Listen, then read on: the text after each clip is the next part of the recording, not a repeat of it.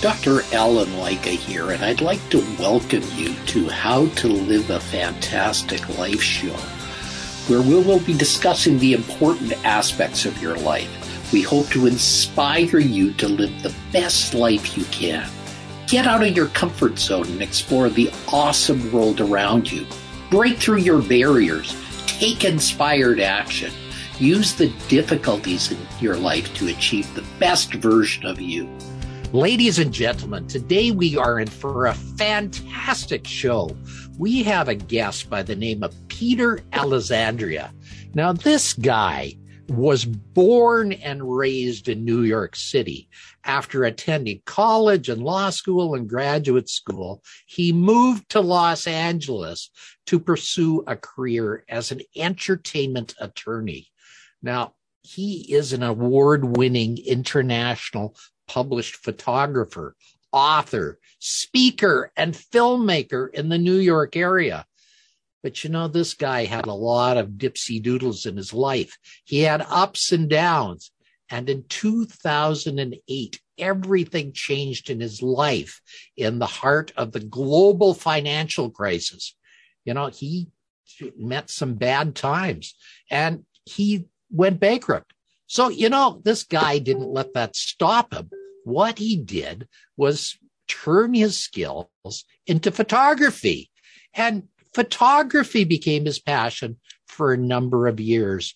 And he loved doing that. He, he's so well known in the photography area. All you have to do is look up anything with the word photography and his name is associated with it. But life has changed him even to a new direction now. And we're going to go into that in a few minutes. But the reason why we have him right now is this book that he put out called Be Bigger Than You, Than You Think You Are. Be bigger than you think you are. Peter, welcome. Thank you, Dr. Lycka. Glad to be here. Yeah, wonderful. So, what caused you to write a book? Well, I had it in me and it was waiting to come out. And in 2019, I was in California doing a photo shoot for a, a commercial client. And uh, after that shoot was done, I was in Los Angeles. I traveled up to Yosemite. I was going to do some landscape and fine art photography. And I injured myself. And I was basically out of commission for the next six months and I had been thinking about writing this book for a while. This book is all about my challenges, the challenges that I faced when I transitioned from lawyer to photographer. And all of a sudden I had the time to do it. So I just sat down and I just started writing. That's fantastic. You know, all I've always learned that there, it's not what happens to you. It's what you do with what happens. That, that's what I've always found in life that you can be given lemons, but if you turn it into lemonades, it becomes lemonades. It doesn't become lemons anymore. And, and that's what you did with this. You took an opportunity and you made it into something bigger than you think you could.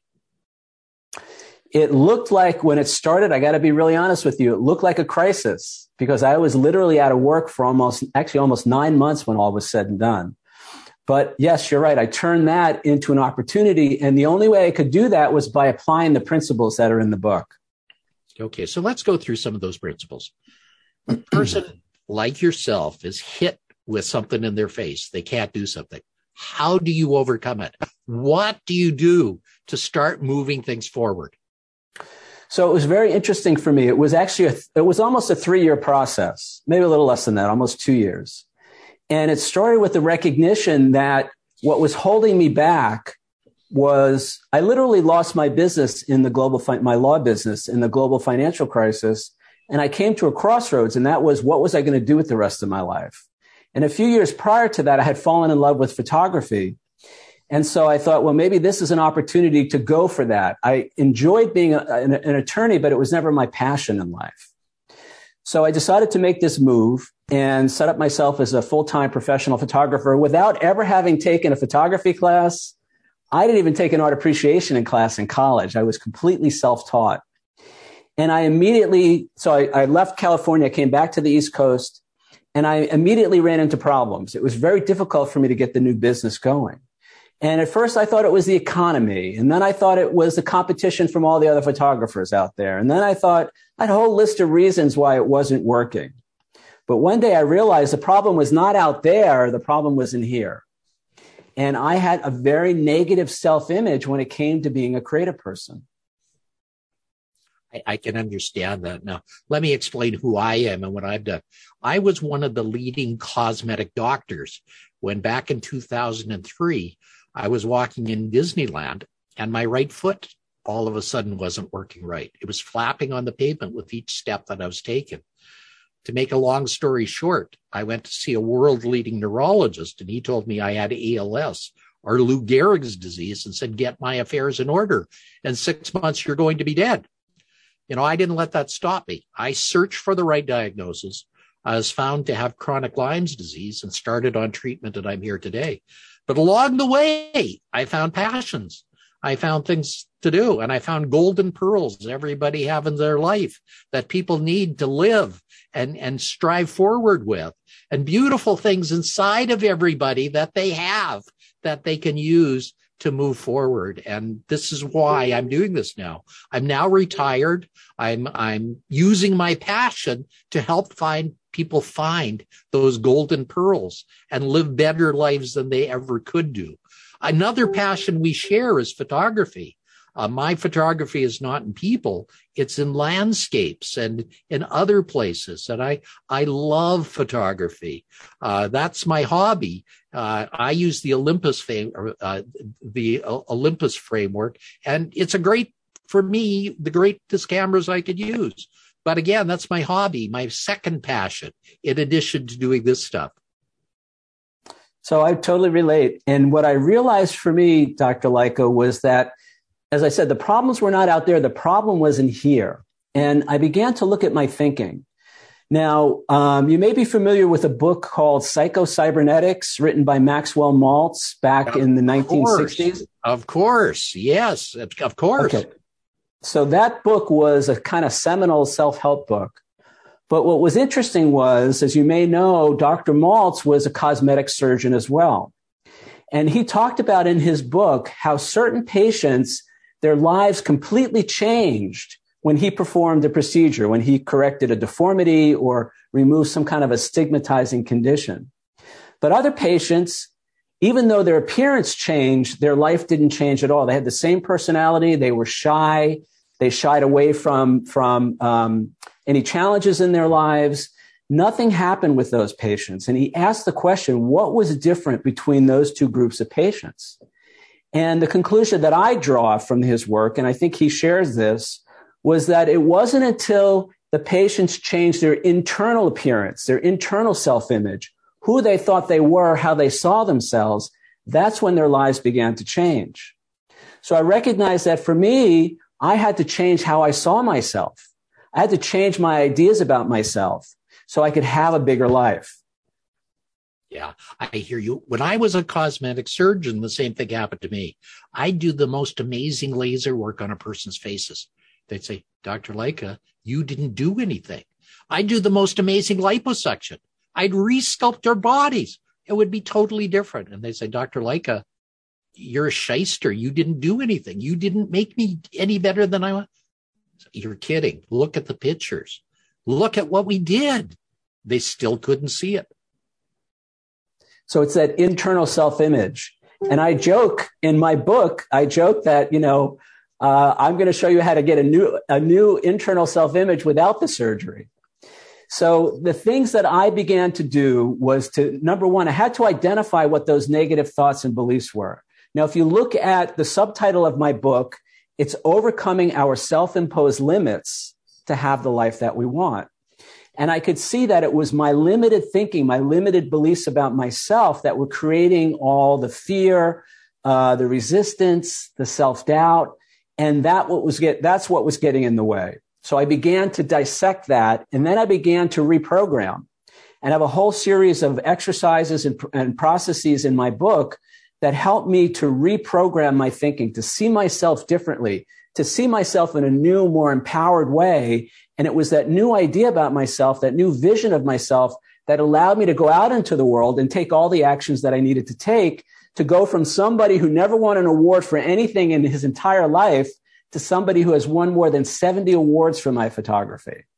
To go from somebody who never dreamed it was possible to have a photo published in a newspaper or magazine. In fact, I was terrified to put my photos on social media to somebody whose photos have seen by have been seen by millions of people around the world. Yeah, that that's huge. And that really is what you're talking about. That's about going from, it's not what you overcame this adversity and that adversity was yourself, the person that was looking at yourself in the mirror. Now, I have to be honest with you, it wasn't easy. And I had to really re-examine some of those thoughts and I would question it. You know, when I was preparing an application for a show or an exhibition and I would hear that little voice that says, oh, why bother? Nothing's going to come from this, or you're not good enough, or who do you think you are? You're not a professional photographer. I had to stop what I was doing, acknowledge that voice, and then say out loud, is that really true? Do I know that that's really true, or am I just making this stuff up? And what I realized was that I had formed certain conclusions, opinions about myself at a very young age based on my interactions with the people in my life when I was a kid and I came to some really erroneous conclusions, but I never questioned them because I thought, well, that's just the way I am. That's just who I am. So this began in my 40s. You know, I began to undo all the do do that I had done to myself when I was six years old and began to see things, including other people, but also myself in a new way. You know this is the the sad process peter. The ver, uh, the journey of self discovery that we have to go to because people unfortunately uh, do this to themselves and many people do it unconsciously. Many people do it at a level that they're not even thinking. Uh, and and they do this stuff uh, to get and and they're in this funk they're in this problem. So how did you overcome this process? How did you personally overcome it? So for me it began with that recognition that there was something about me that was holding me back. It wasn't anything outside of me. Number two i had to get very aware because you're right it's a subconscious program. Uh, you know child psychologists will tell you that we dissociate or we repress painful situations, painful experiences. But it doesn't mean it goes away. It means now that it's running underneath our conscious awareness. So I had to become very aware, very attuned to that. And then I began this process of reprogramming. And there were five primary tools that I used everything from positive affirmations to a vision board, a vision statement.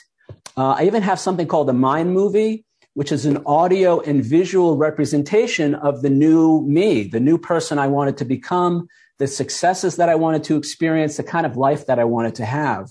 And I use those tools even to this day. I use them as, as the, as the, as a mode or means of reprogramming all those negative thoughts and beliefs. You know, you know, I, I think this is very important and I think it's important for you, but some people like Mark Victor Hansen and Jack Canfield would actually say once you get this in order, the universe starts opening up and the universe starts changing to make things different for you. Once you get your act together and start putting these things together, the universe starts to change and starts to come to you and you don't go to the universe. Have you found that happen to you? Absolutely and that's actually I'm, my new project is all about at least partially about that. Uh, i mentioned to you before we started that my next goal my next vision is to be a, a feature film director. And i recently optioned a novel and i'm writing a screenplay based on that novel. And this is going to be a big budget film. And it's all about it's a spiritual adventure. And it's all about law of attraction, which is what I hear you talking about. It's all about how the universe will conspire to help us once we take responsibility for our part. Because the other thing that stood in my way that I found out later was I was blaming everybody else for my problems. And as long as I was blaming everybody else, then there was nothing I could do to improve my situation. So in chapter two of my book, I talk about taking responsibility and the importance of that. Chapter three, I talk about the relationship between responsibility and power.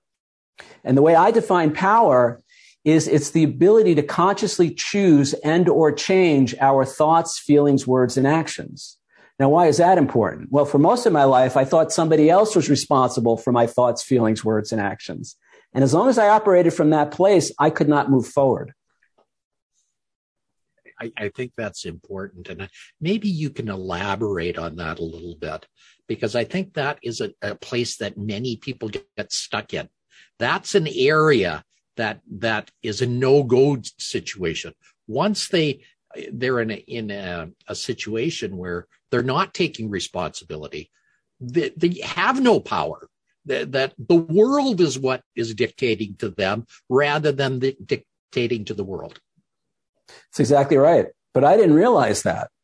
Now, here's the thing other people do do bad things to us.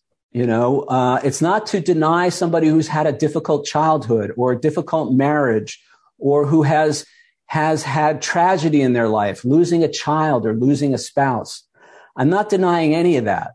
And and sometimes the person on the other side is, you know, intentionally trying to inflict harm. I'm not making excuses for somebody else's bad behavior, but they're still not responsible for how I feel. They're still not responsible for what I think, feel, say, and do. That's my responsibility.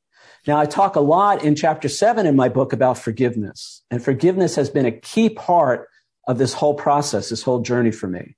Had to begin by forgiving myself for my mistakes, for my shortcomings, and then I had to learn how to forgive other people. But forgiving somebody else does not mean that we're giving them a pass on their bad behavior. We can still hold other people accountable. Uh, I talk a lot in chapter seven about how to have healthy boundaries with other people because that's the primary way that we take care of ourselves. And if I'm not taking care of myself, which is my responsibility in our relationship, then I can't really forgive the other person. So it's yeah, been a, it's I, been a. I think, I think I think that's really important the forgiveness aspect. You know, Bill Clinton, the former president of the United States, once met uh, met Nelson Mandela, and Nelson Mandela passed away not too long ago. Now, Nelson was in prison for 20 years. And, and Bill Clinton asked him, Do you hate the people that imprisoned you or do you forgive them? And Nelson said, Both, he said. But if I do not forgive them, I will never be free. And so that's what people have to realize is forgiveness isn't for the person that you're forgiving. It's for yourself when you forgive somebody, you're able to become free and be able to get to another level of being. No, that's exactly, I mean, you must have read my book because that's what I say. Forgiveness is for us, it's not for the other person. But here's the thing if I don't know how to take care of myself in that situation with healthy boundaries and all the other tools that I talk about, then I can't really forgive that other person because I'm still setting myself up for more harm, for more injury. The other thing is I had to be accountable for the times that I injured other people when I did something that was harmful. And I talk about that when I did things that hurt other people, it wasn't because I was a bad person. It was because I was afraid, I was angry, you know, I was in a in, in some kind of a, a bad emotional state. In 12 step programs, they say hurt people, hurt people. Now, again, it's not to give myself a pass. I still have to be accountable, but I don't have to beat myself up so much anymore. And by extension, I can say, gee, you know, that person is treating me really badly right now, but maybe they're having a really hard time. Maybe that's not about me. I've also learned it's very important not to take things personally for that reason. Yeah, and I, I think that's that's where we have to be at with all this. And I think people have to realize that moving forward, you know, life is like a river. It, it's always constantly moving and it's moving forward.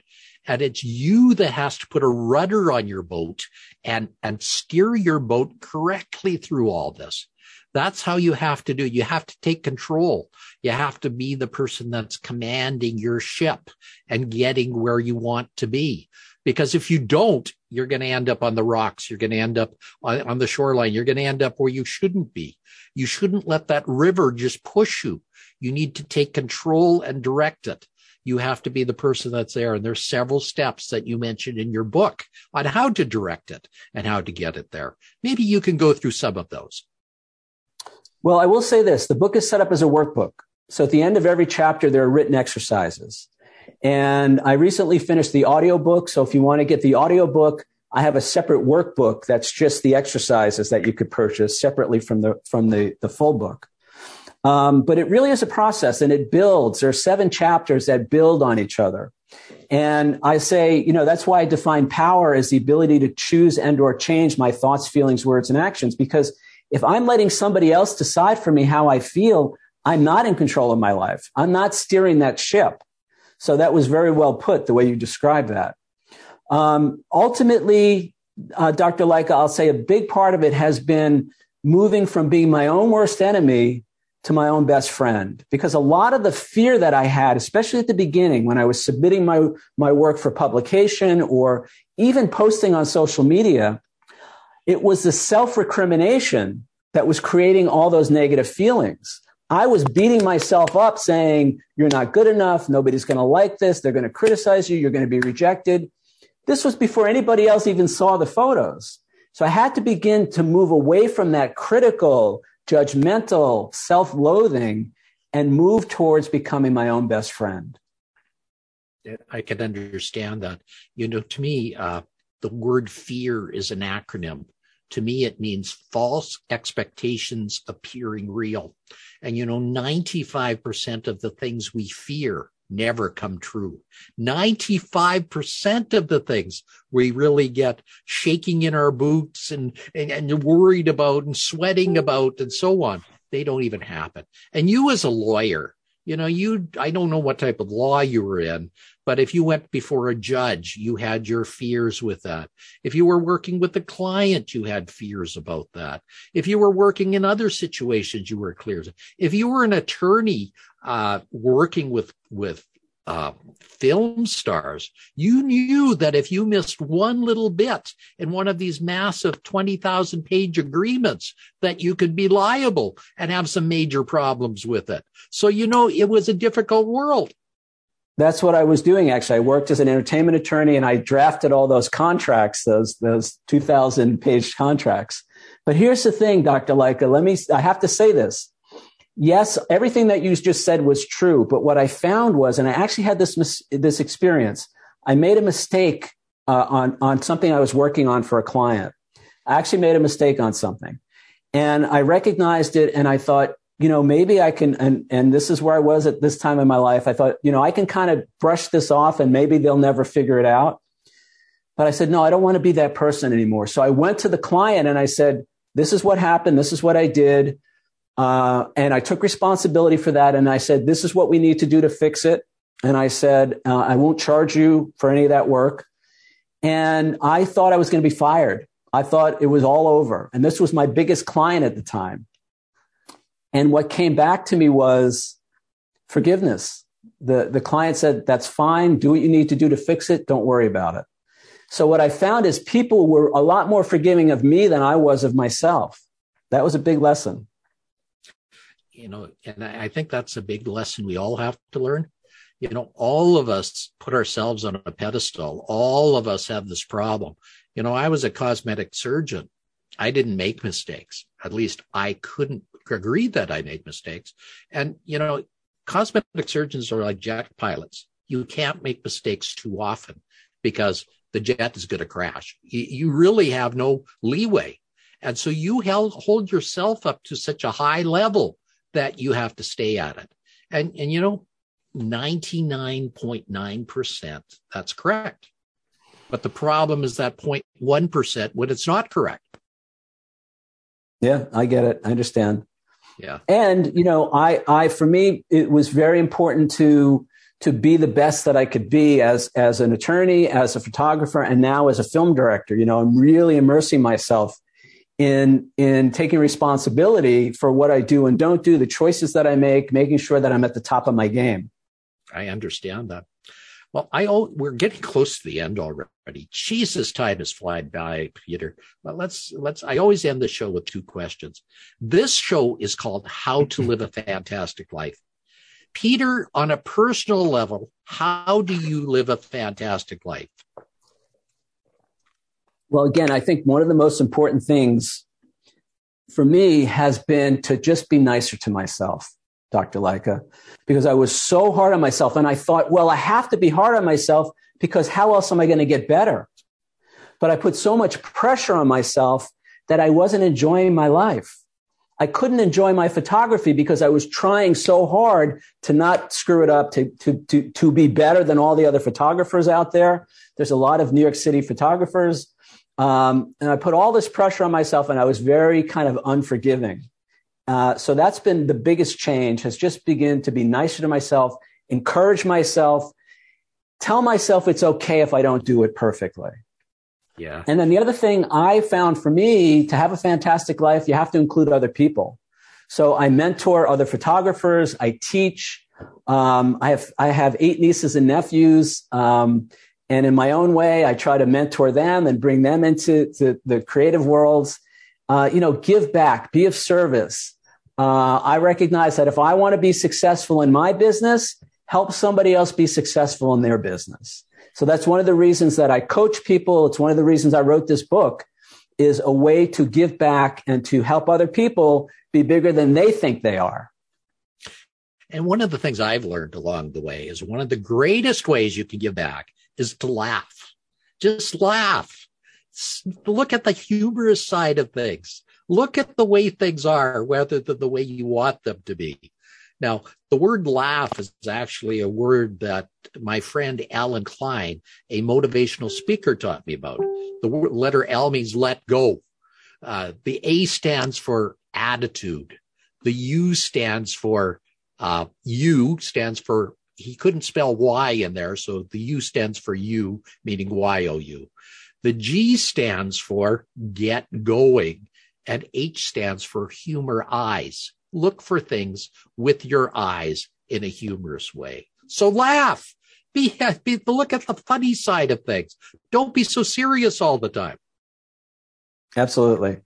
And I like the A because the A in that acronym is getting into action. That was the other thing. It's not enough for me.